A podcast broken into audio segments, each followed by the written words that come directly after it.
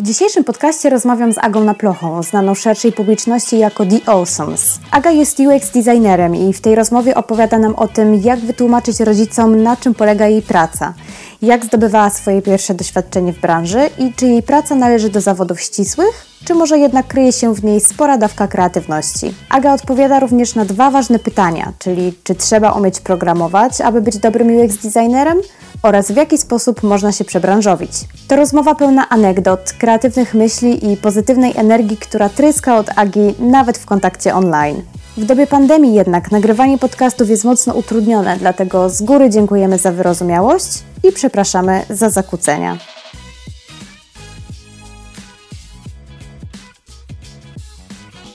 Cześć, z tej strony Malwa i to jest kolejny podcast Preta Create.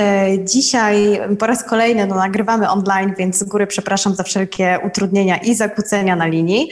Mam nadzieję, że będzie ich jak najmniej. Mm, a nagrywamy dzisiaj rozmowę y, z super kreatywną i energiczną osobą, czyli z Agą Naplochą. Witaj Aga, cześć. Cześć, cześć wszystkim, cześć Marwa. E, Aga tak, Aga koduje i projektuje, a także prowadzi inicjatywę, która się nazywa The Awesomes i też możecie znaleźć tą inicjatywę na Instagramie, który prowadzi Aga, e, który jest świetnie prowadzony i o tym też sobie dzisiaj trochę porozmawiamy. Natomiast e, na rozgrzewkę Aga, ja mam takie pytanie, powiedz mi szczerze, czy twoi rodzice wiedzą, czym się zajmujesz? Świetne pytanie. Myślę, że trochę tak i trochę nie. Pewnie nie chcą się przyznać, że nie wiedzą, co, co, córka, co ich córka robi. Oni ogólnie kojarzą moją działalność zawodową z robieniem stron internetowych, bo strony internetowe to jest coś, co wiedzą jakby czym jest, no sami korzystają z internetu, e, ale myślę, że gdybyś zapytała ich, a, a jak wygląda dzień Agi w pracy, myślę, że nie mieliby zielonego mhm. pojęcia i to jest okej, okay, bo oni mają już swoje lata i ja też nie chcę, żeby, żeby oni po prostu wiedzieli e, bardzo szczegółowo, czym ja się zajmuję. Wystarczy, że, że rozumieją, że ja projektuję i koduję strony internetowe i, i to jest, to jest e, taka, taki, taki zawsze e, główna moja formułka, jak się przedstawiam, zwłaszcza jakimś osobom starszym, które, które nie do końca wiedzą głębiej na przykład, czym jest projektowanie doświadczeń użytkownika, bo to brzmi już bardzo mm-hmm. tak nerdowsko. No, no, dokładnie, to właśnie nawiązując do tych osób starszych, powiedz mi, jakbym chciała na przykład mojej babci wytłumaczyć, e, czym zajmuje się UX-owiec, bo tak myślę, że możemy Cię nazwać, to jak byś to wytłumaczyła starszej osobie rzeczywiście? Tak, y, starsza osoba, babcia. Myślę, że babci, jeśli chodzi o babcię, to skupiłabym się na tym, y, co ona może znać. No, zna na pewno telewizor i pewnie go sporo ogląda, więc korzysta z pilota. I powiedziałabym, że droga babciu, ja jestem taką osobą, która się zastanawia, jak ten pilot zaprojektować, żeby on był dla ciebie wygodny w użyciu, żebyś się nie musiała przejmować, że jest na nim tysiąc klawiszy, których, których, ty, nie potrafisz, e, z których ty nie potrafisz korzystać. E, I czasem się zdarza tak, że babcie mają na pilotach taśmę papierową na przykład, pozaklejane, mają pozaklejane po prostu przyciski, które, mm, które nie są dla nich przydatne. I jakby sama znam ten case, bo, bo z pilota korzystam tylko z, z kilku przycisków.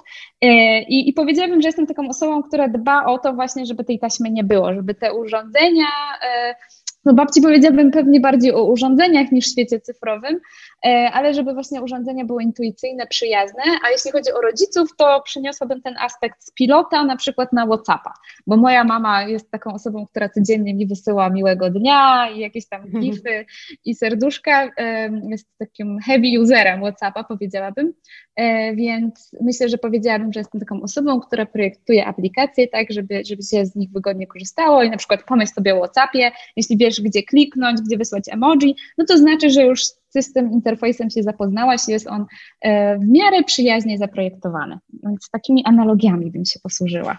Ekstra. To ja już też e, dużo, dużo zrozumiałam, ponieważ e, no ja przyznam szczerze, że rzeczywiście może z informatyki e, w liceum czy w gimnazjum miałam dobrą ocenę, natomiast tak jakby projektowanie i kodowanie to jest dla mnie czarna magia totalnie i, i dlatego właśnie tym bardziej mam dla Ciebie, do Ciebie całą listę pytań, żeby, żeby dowiedzieć się więcej mm, o tym projektowaniu doświadczeń. A powiedz mi też na początku, mm, jak wyglądała Twoja droga, czyli tak standardowo, jakbyś mogła nam opowiedzieć, powiedzieć mi i naszym słuchaczom, jak zaczynałaś, czy od początku, od dziecka wiedziałaś, że będziesz chciała zmieniać świat i właśnie te proste takie przedmioty codziennego użytku. Kiedy, kiedy zrodził się też pomysł i jak potem zdobywałaś doświadczenie?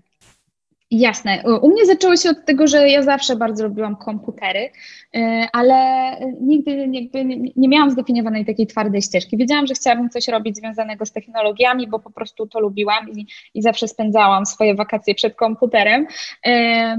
Później poszłam na studia, które zupełnie nie były związane z, z tym, co robię dzisiaj, e, bo studiowałam inżynierię biomedyczną. To był taki bardzo techniczny kierunek, ale w ogóle nie związany z, e, z projektowaniem e, w ogóle, czy projektowaniem e, stron aplikacji. No i w trakcie studiów poczułam tak, taki powrót tej pasji z lat gimnazjalnych, licealnych, kiedy właśnie lubiłam jakieś tam dłubać przy komputerze, robić strony, też dłubać w jakichś programach graficznych.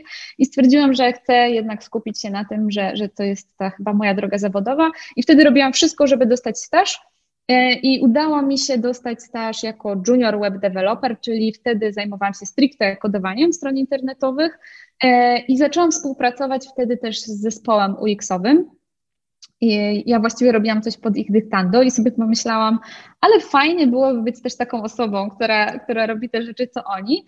E, I udało mi się wtedy zmienić pracę, dostałam się na staż UX-owy, E, no i właściwie wszystko się zaczęło wtedy, kiedy zrozumiałam właśnie, że to projektowanie doświadczeń jest dla mnie czymś takim najciekawszym. E, I też e, ważny dla mnie taki punkt był, kiedy zrozumiałam, że można łączyć projektowanie z kodowaniem, bo o tym pewnie jeszcze będziemy rozmawiać, ale tylko tak wspomnę, że kodowanie nie jest jakby takim, taką domyślną czynnością UX designera. E, a ja staram się to gdzieś tam łączyć, ponieważ mam w sobie takie dwie natury e, i to projektowanie z kodowaniem jakoś e, tak bardzo do mnie przemawia. No, no i, i, i wtedy zaczęła się już taka moja praca zawodowa, dłuższa w firmie, gdzie jestem do dzisiaj i, i też zaczęłam bardzo dużo działać tak na rzecz społeczności w technologiach, w technologii na rzecz też takich działań, e, żeby było więcej kobiet e, w naszej branży. Mm, więc A jak to wygląda? Wejdę Ci w słowo, tak. bo to jest super Dawaj. temat. Jak to wygląda?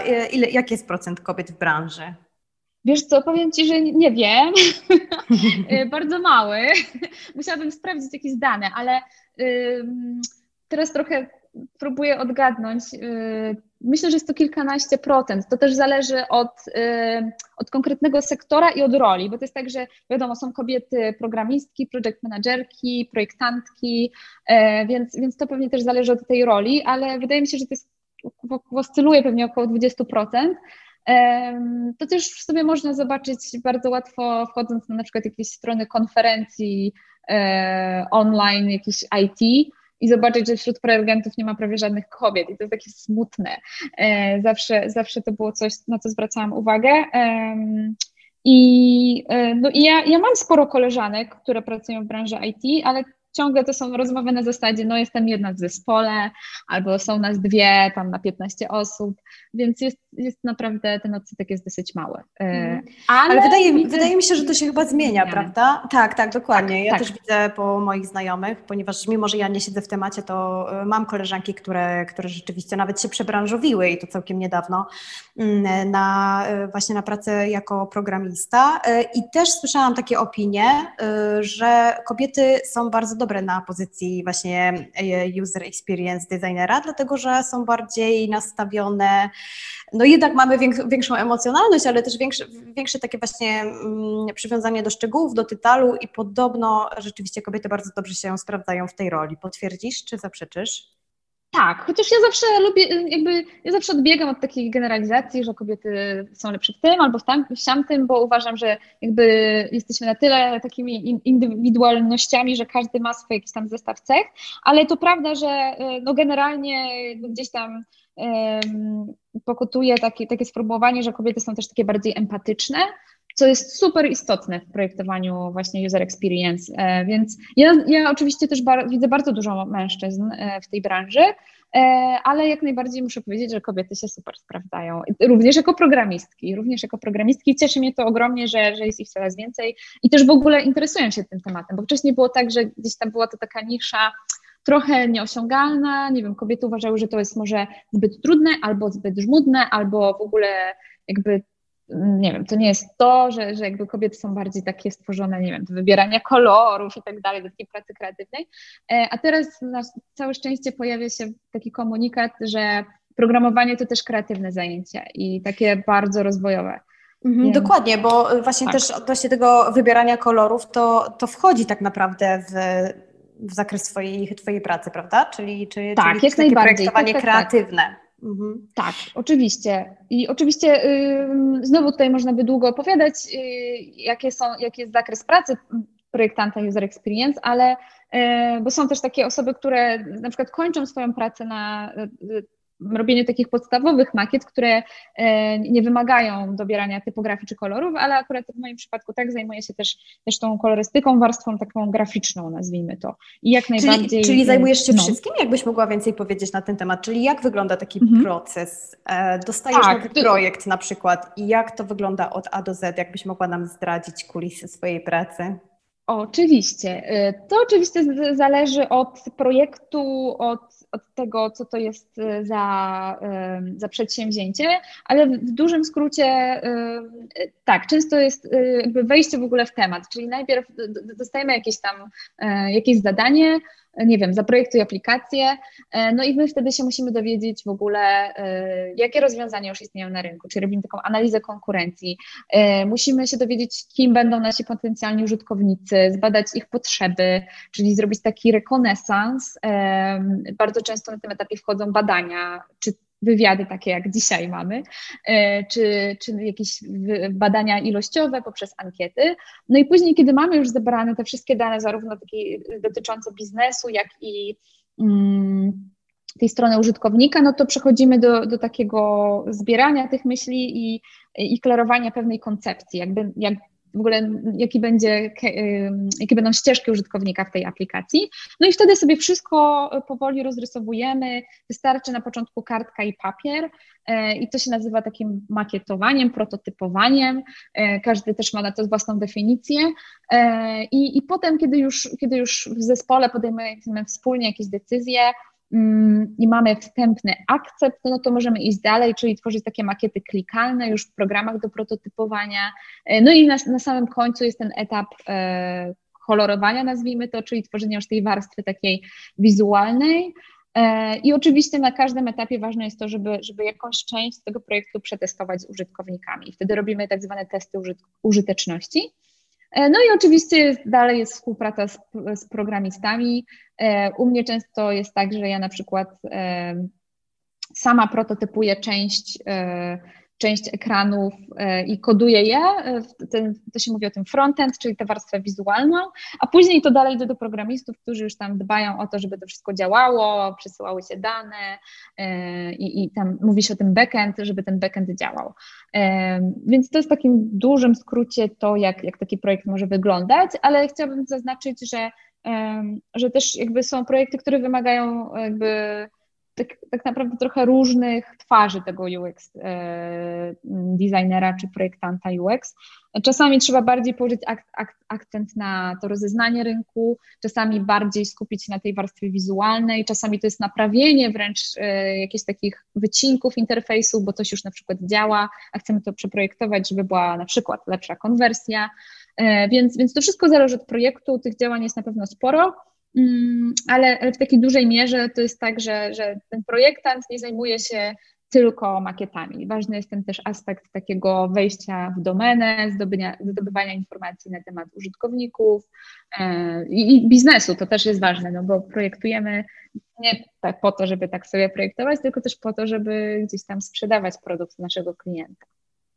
Okej, okay, czyli y, z tego, z tego, co mówisz, rozumiem, że mm, osoba pracująca na Twoim stanowisku jest totalnie musi mieć wiedzę w każdym zakresie tak właściwie, tak? Czyli z jednej strony programowanie, z drugiej strony projektowanie, z jeszcze z innej strony psychologia, jeszcze z innej strony jakiś taki market research, biznesowe też e, podejście, trochę może też jakieś elementy marketingu, żeby to się sprzedało. Czy rzeczywiście tak jest? Czujesz, że ty musisz mieć wiedzę e, z każdej z tej dziedziny? Wiesz co, e, myślę, że to zależy bardzo od, też od um, od danego projektanta, bo myślę, że to jest bardzo ważne, żeby mieć taki ogląd na sprawę, tak jak mówisz, że jakby, jakby orientować się w bardzo wielu różnych dziedzinach, ale żeby, żeby też nie przerazić nas, naszych słuchaczy, to nie jest tak, że wiesz, ta osoba robi wszystko, absolutnie nie. W dużej mierze to się opiera na, na wspólnej wymianie doświadczeń z ludźmi z zespołu, czyli ja nie, wiesz, ja nie programuję wszystkiego od zera, tylko robię na przykład jakiś wycinek, albo czasami ta wiedza z programowania, którą mam, um, używam ją po prostu do, do lepszej komunikacji z, z, programistami, ale nie muszę, wiesz, tego programować.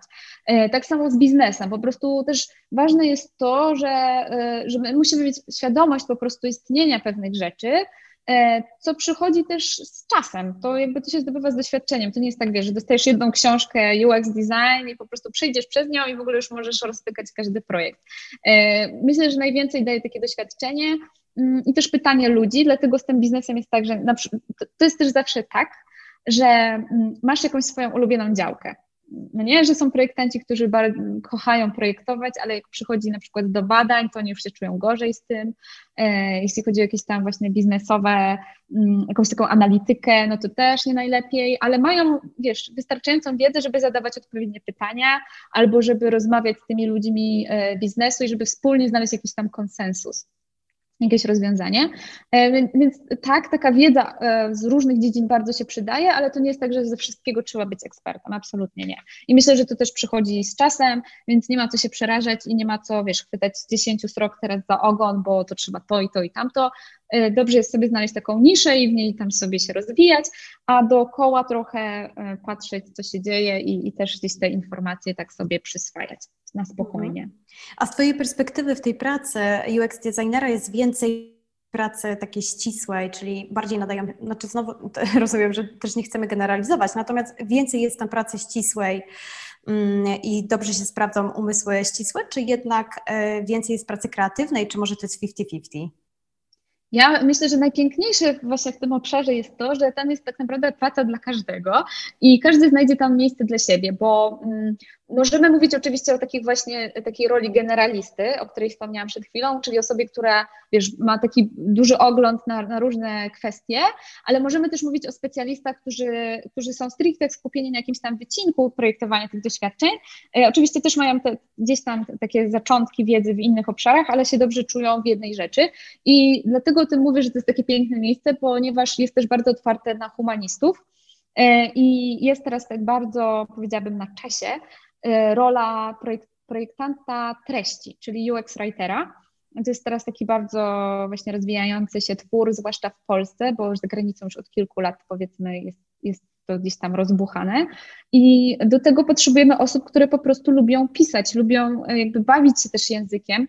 E, to jest coś innego niż, niż copywriting, ale do tego też jest potrzebna jakaś taka elastyczność językowa, bo UX Writer zajmuje się na przykład projektowaniem wszystkich komunikatów, e, czyli jeśli, nie wiem, idziemy do paczkomatu, jest jakiś błąd, no to to, co się pojawia na, na tym interfejsie, e, to jest, powinno być przynajmniej zaprojektowane przez projektanta treści, czyli kogoś, kto zadba o to, żeby ten język był inkluzywny, czyli nie było łamańców na zasadzie zgubiłaś lub zgubiłeś, tylko, tylko odpowiednio ubrane w takie słowa, żeby każdy jakby czuł, że ten komunikat jest dla niego. No i te komunikaty muszą być krótkie, proste, zrozumiałe. Odchodzimy od jakiegoś takiego po prostu specjalistycznego języka i to jest super, że, że wreszcie jakby te role humanistyczne też zaczęły być doceniane w branży IT, w technologiach.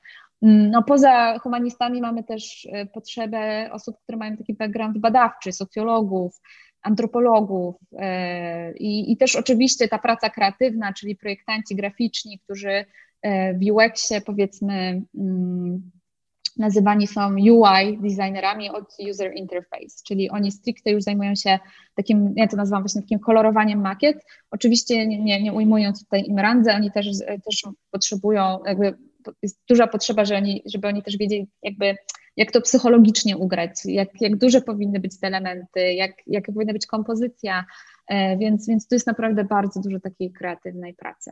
I w ogóle kreatywność też w samym wymyślaniu, jak na przykład e, ta aplikacja powinna działać, jakie powinna mieć ścieżki, e, kim jest nasza persona. Także jest, jest tutaj naprawdę bardzo, bardzo dużo e, takiego pola do działania, przy czym też trzeba mieć z tyłu głowy, że jest to pewnego rodzaju taka praca analityczna, gdzie się dużo analizuje różnych informacji, więc ten umysł taki poukładany, ścisły, uporządkowalny też jak najbardziej e, mhm. mile widziany, ale absolutnie uważam, że naprawdę każdy może tam znaleźć taki wycinek dla siebie.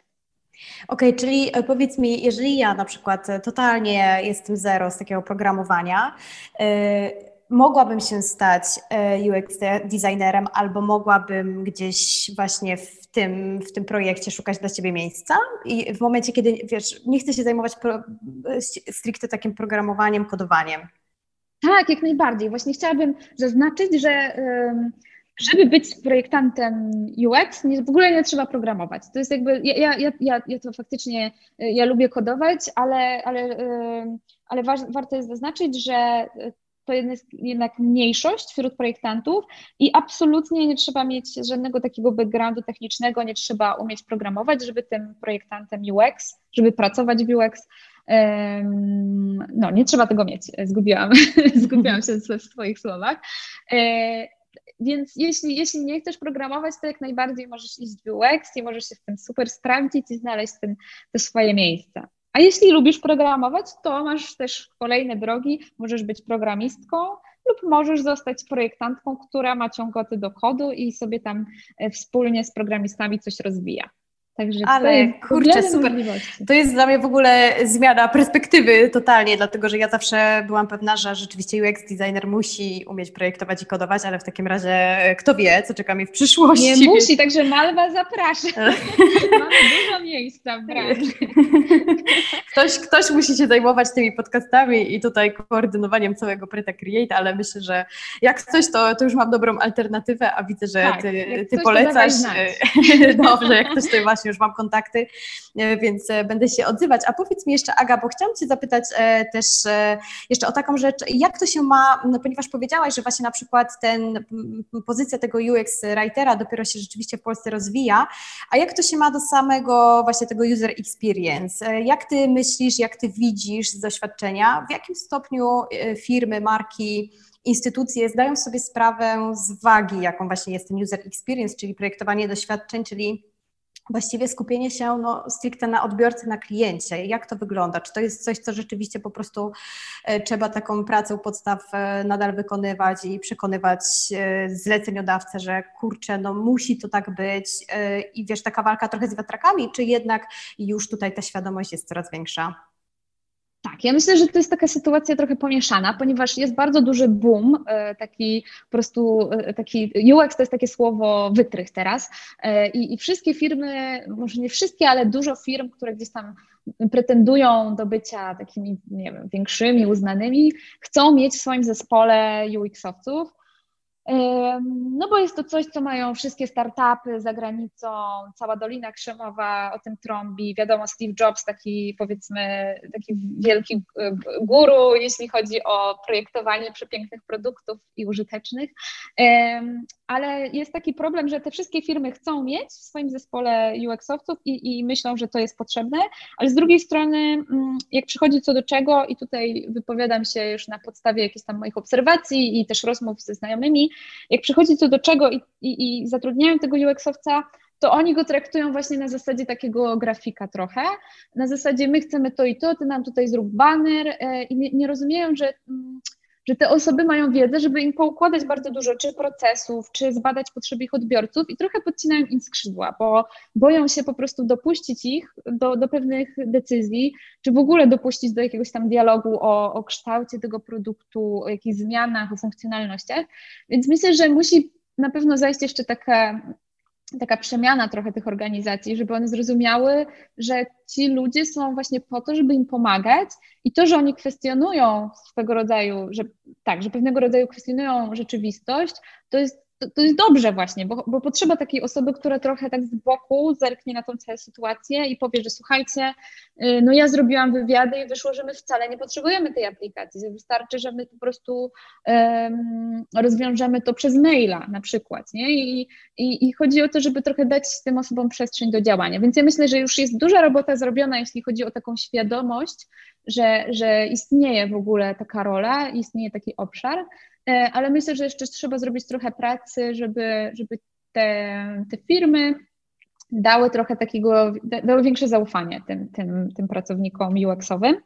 E, no i ja teraz, e, no bo oczywiście mówiąc firmy, no to mamy na myśli, mam na myśli jakieś takie powiedzmy większe już nieco przedsiębiorstwa, ale jeśli chodzi o instytucje i tutaj instytucje kultury, no to jest jeszcze dużo do zrobienia. Ja zrobiłam taki projekt UX dla kultury, robiłam warsztaty i zrobiłam też taką publikację, e, w której właśnie opowiadam o, o, podstawach UX i o tym, jak instytucje mogą wykorzystać pewne działania, pewne metody, narzędzia do, do swojej pracy. No i widziałam, że naprawdę dużo osób w ogóle miało takie wow, to że w ogóle można takie rzeczy robić i że my też to możemy robić. Więc myślę, że warto w ogóle tak, e, jak ktoś ma taką poczucie takiej misyjności, taką misję w sobie, no to myślę, że też warto robić takie akcje właśnie, pomagać czy organizacjom pozarządowym, czy instytucjom kultury, bo tam jest jeszcze sporo do zrobienia i to też jest świetny case, żeby sobie zrobić jakiś e, temat do portfolio na przykład, o, jak ktoś szuka. Myślę, że to jest fajna, fajna metoda. Mhm. A powiedz mi, Twoim zdaniem jest to definitywnie zawód najbliższej przyszłości, że dobrze się ma, a będzie się miał jeszcze lepiej na rynku pracy, również tak, zwłaszcza na rynku polskim? Myślę, że tak. Myślę, że na pewno będzie też trochę ewoluował, bo w ogóle cały UX mocno ewoluuje. I kiedy ja zaczynałam, e, no to nie było bardzo wielu specjalizacji, a teraz już się właśnie mówi o projektantach treści, e, mówi się o w ogóle product designerach, projektantach produktów. Wcześniej nie, nie było takiej roli, a teraz to wszystko się tam zaczyna gdzieś, e, znowu się tworzą jakieś nowe tytuły.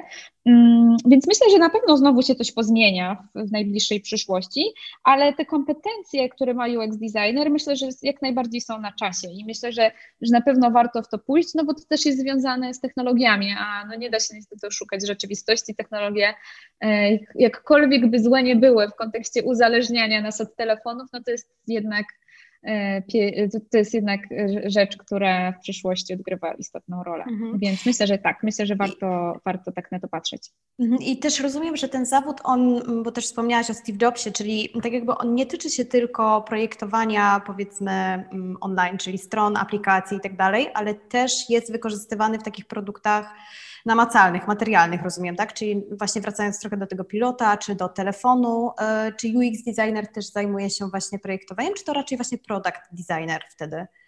Tu bym powiedziała, że product designer, a nawet jakiś industrial designer, czyli już osoba, która ma wykształcenie takie wzornicze, e, no bo to już jednak mówimy o produkcie, o mamy jakieś tam cechy materiału i tak dalej, i tak dalej, więc chyba częściej UX designer zajmuje się faktycznie takimi rzeczami analogowymi, ale to jest super miejsce, żeby powiedzieć o tym, że projektowanie doświadczeń nie tylko polega na, na urządzeniach e, czy na, urząd, czy na e, bytach cyfrowych, ale również na przykład na projektowaniu usług. I to jest w ogóle super. Jak ktoś nie czuje, nie czuje takiego, takiej mięty do projektowania aplikacji, stron, serwisów i tak dalej, systemów, e, no to może się sprawdzić w projektowaniu usług, czyli coś, co tak naprawdę jest nienamacalne, ale jak najbardziej można to zaprojektować i, e, i wszystkie jakieś tam e, większe telekomy typu Play, e, Orange i tak dalej mają w swoich zespołach osoby, które projektują usługę, projektują cały jakby styk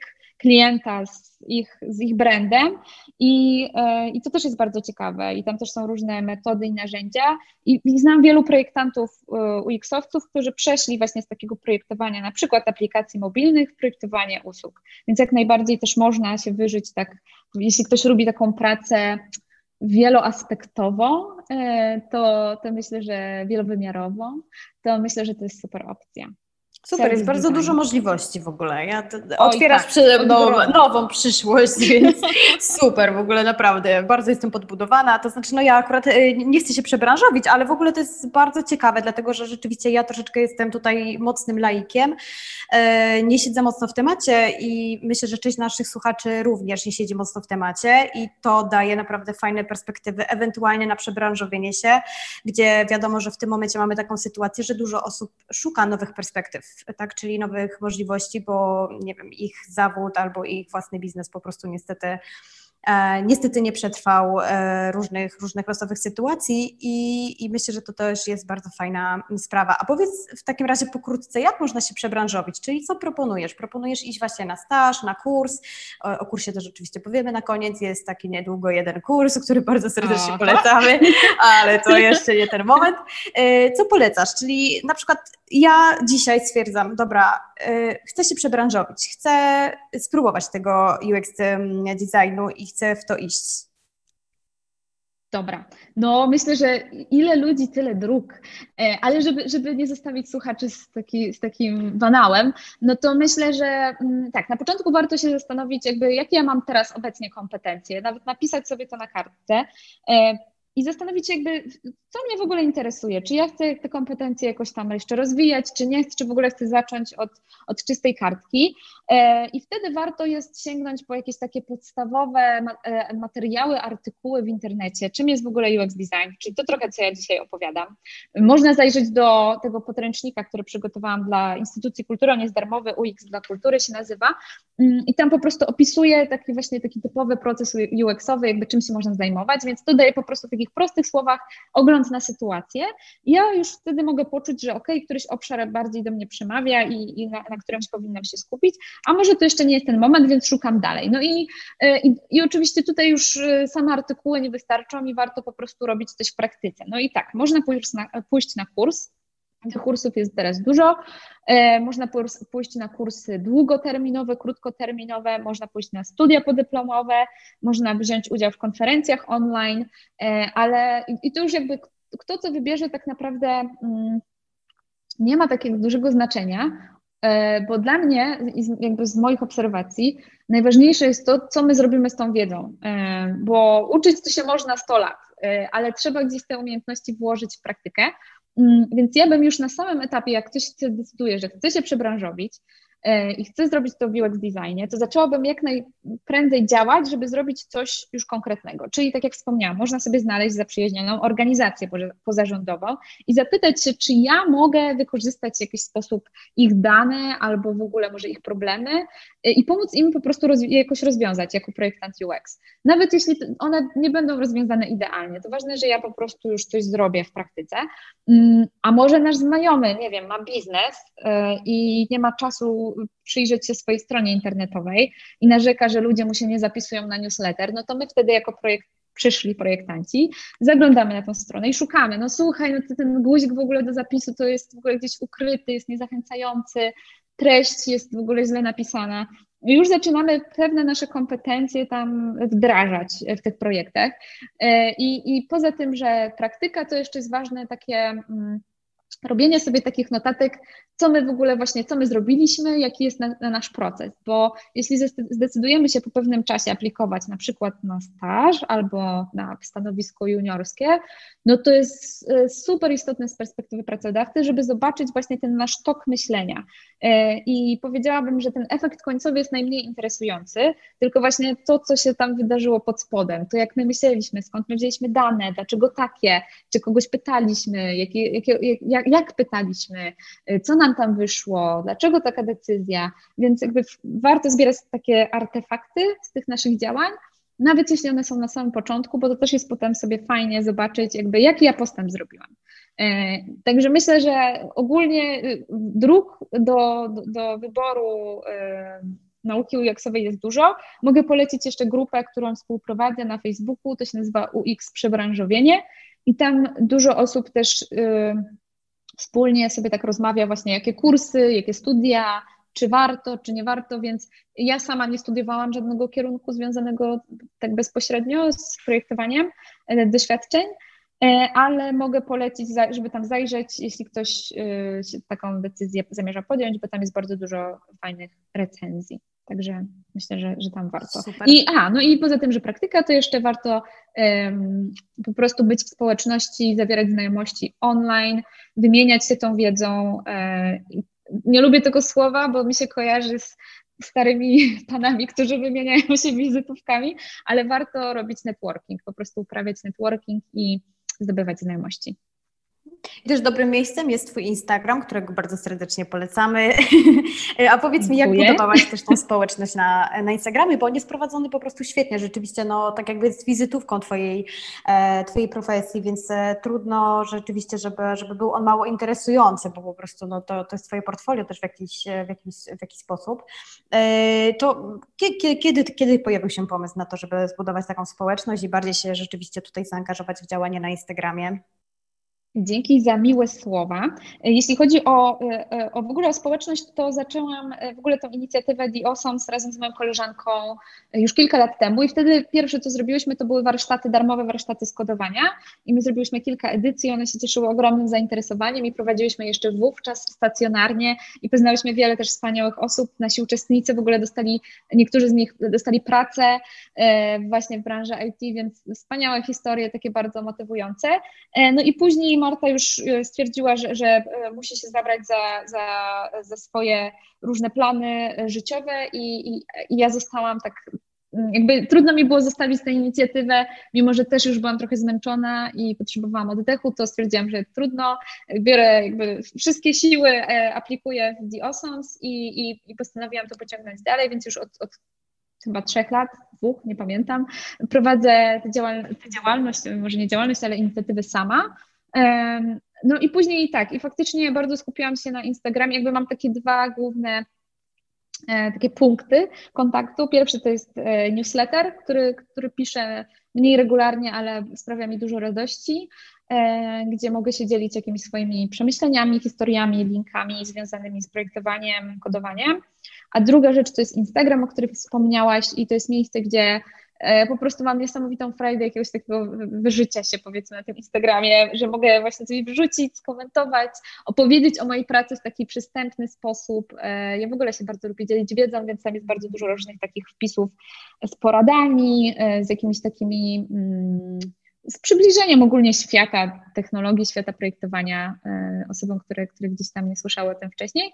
E, no i, i to się tak dzieje naturalnie, bo ja nigdy nie miałam takiego planu, że ja chcę zbudować społeczność, która będzie takich i takich rozmiarów, tylko to się dzieje gdzieś tam naturalnie i to, to po prostu prowadzę sobie to i, i mam nadzieję, że, że to będzie trwało jak najdłużej.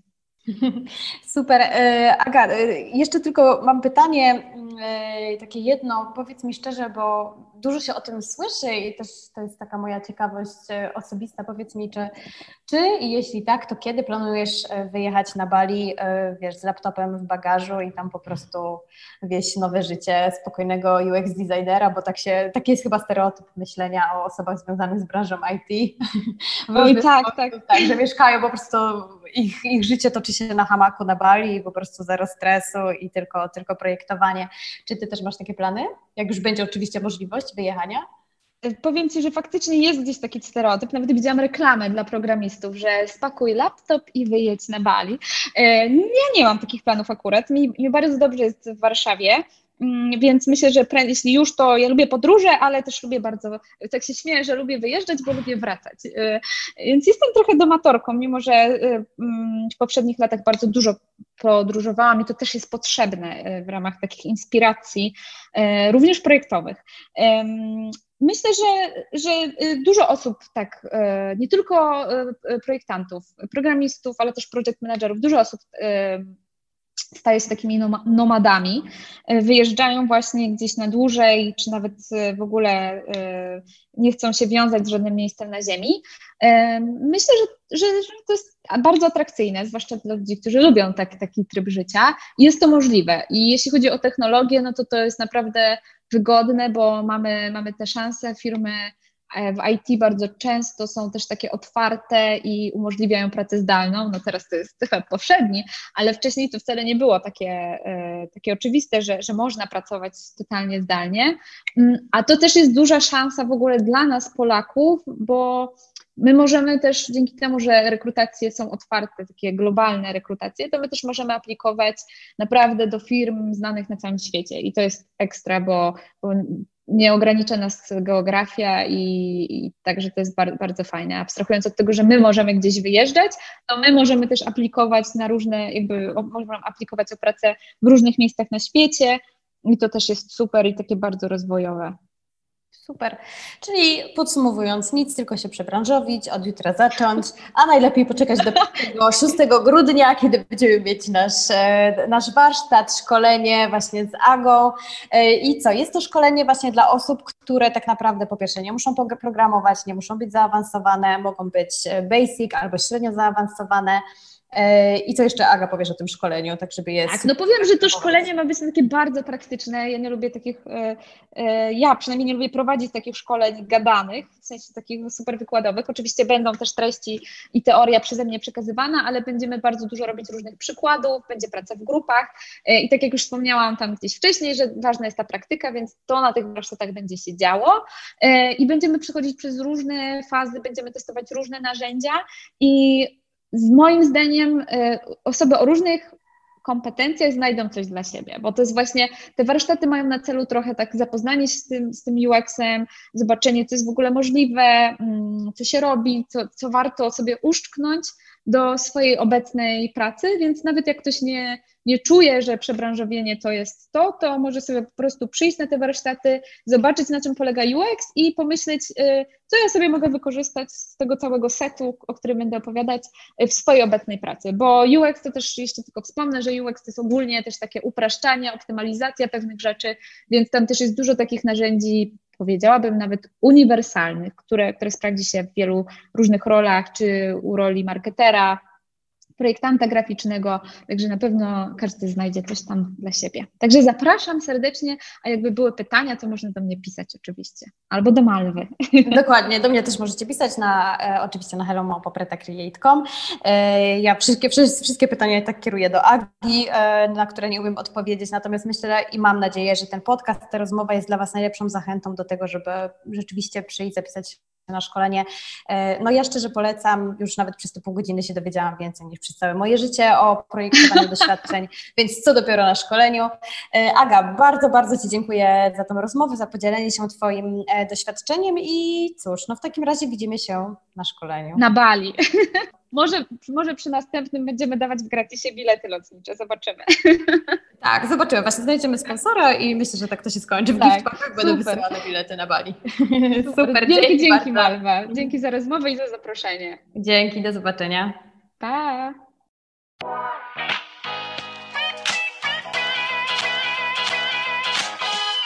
Jeśli podobała Ci się nasza rozmowa, śledź projekt Preta Create tutaj, na Instagramie, na Facebooku i w świecie realnym. W Preta Create tworzymy kreatywne szkolenia i warsztaty, nagrywamy podcasty i rozmawiamy z ludźmi z szeroko pojętej branży kreatywnej w Polsce. Przyłącz się do nas i rozwijaj ten projekt razem z nami.